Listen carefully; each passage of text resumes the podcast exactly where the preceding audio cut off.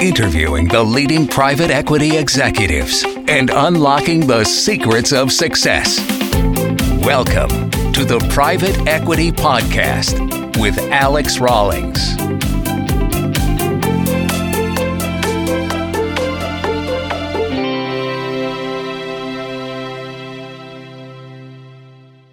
I was involved in high altitude mountaineering for about 20 or 30 years and was able to climb to a lot of different mountains, including Everest, and did a lot of extreme adventuring for quite some time. But uh, about three or four years ago, I was curious if there was, you know, something more exotic to do in the oceans, and I was shocked to discover that no one had been to the bottom of five of the world's oceans. And one thing led to another, and I knew we had the technology that could allow for that to happen, but it required organization, quite a bit of capital, and the right team to actually construct uh, kind of a third generation ultra deep diving submersible, which we did build. And then I also bought a support ship from the US Navy, refurbished it, and in the course of 10 months, we took it around the world and dove to the bottom of all five of the world's oceans, including.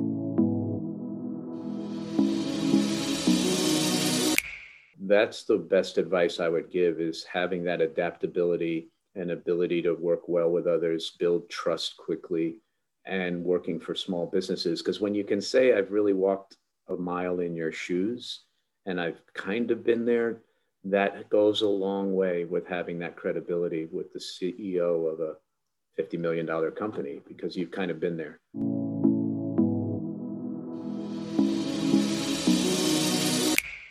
Slow down the decision making to the lowest ring in your organization. If someone in your organization can be making a decision that you don't have to make, have that person make that decision.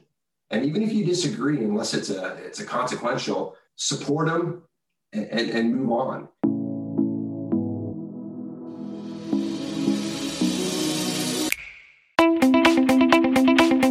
Thank you for listening to the Private Equity Podcast on www.raw-selection.com.